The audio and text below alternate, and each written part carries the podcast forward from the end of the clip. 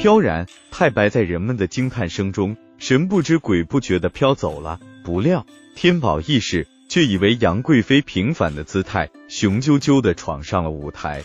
荒诞奇异之至，同样令人为之啧舌。有人感叹说，从八世纪的唐代到二十世纪的当代，李太白和杨贵妃真可谓经历了一次质的飞跃。也许李白实在太白了，以至于使有些人产生了无端的怀疑。可叹李白纵是传闻中的风流人士，也仅限于面对青山绿水狂吟青天揽明月，直挂云帆济沧海之类豪放的诗句。现在硬要杨贵妃狂热的去追求李白，假如李白地下有知，肯定会诧然作色；同样，贵妃地下有知，也会汗颜万分，无地自容。奈何我们的一些编剧导演偏要难为这些九泉之下的古人，闹得他们不得安宁。于心何忍为历史人物平反，本来是无可厚非的。封建时代的历史大都为帝王而写，因此除了皇帝，被冤枉至今的人肯定不少，只不过是未知数罢了。例如一直来为千夫所指的潘美，现在有人根据史实给他平反了。潘美也就不再是杀害杨业的元凶了。由此可见，为古人平反并非就是坏事。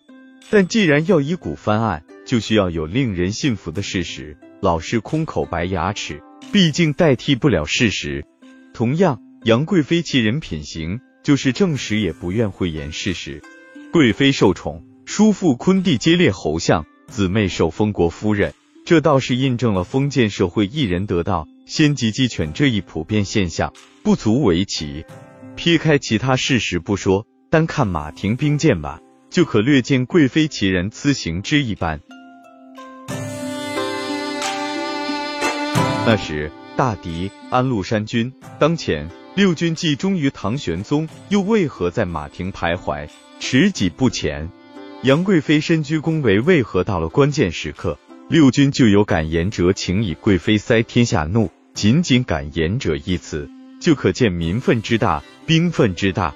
那么，恕我寡之少时，贵妃太白的风流韵事，贵妃的所谓屈死，又从何谈起呢？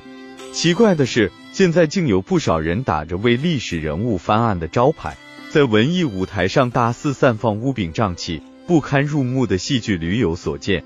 这与文艺工作者的职责相差的何等远啊！如此做法，究其原因，无非是腐俗这种风气笼罩着文艺舞台，统治着某些人的头脑。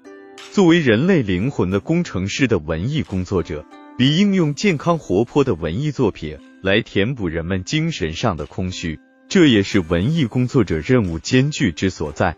因此，这样一项极其严肃的工作。就需要文艺工作者有一丝不苟的求实精神，有令人服膺的创新思想，切不可以用庸俗蹩脚的手段，潜移默化的侵蚀人们的心灵。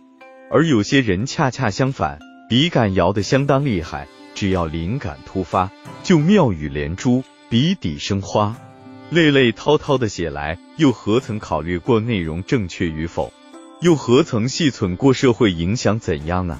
难怪有人愤慨地指出，这是一种精神污染。庸俗至于人的思想，确实有如污染的大气水体至于人体。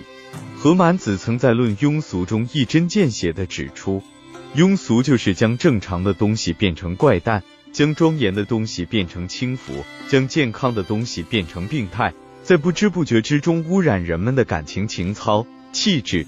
直至败坏整个社会风气。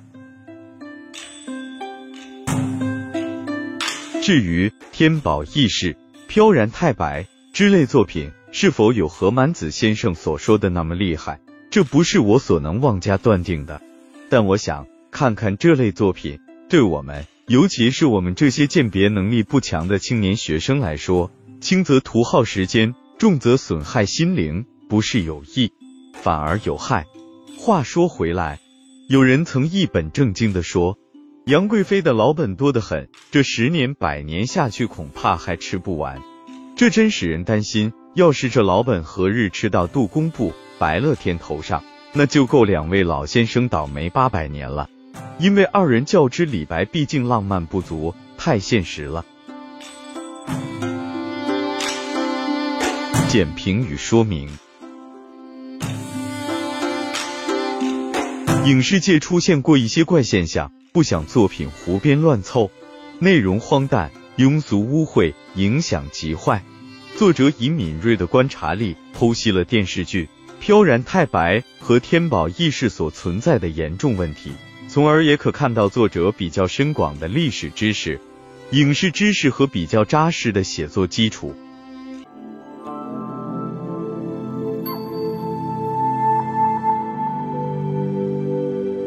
杨浩义从李太白的倒霉和杨贵妃的幸运说起，分享完了。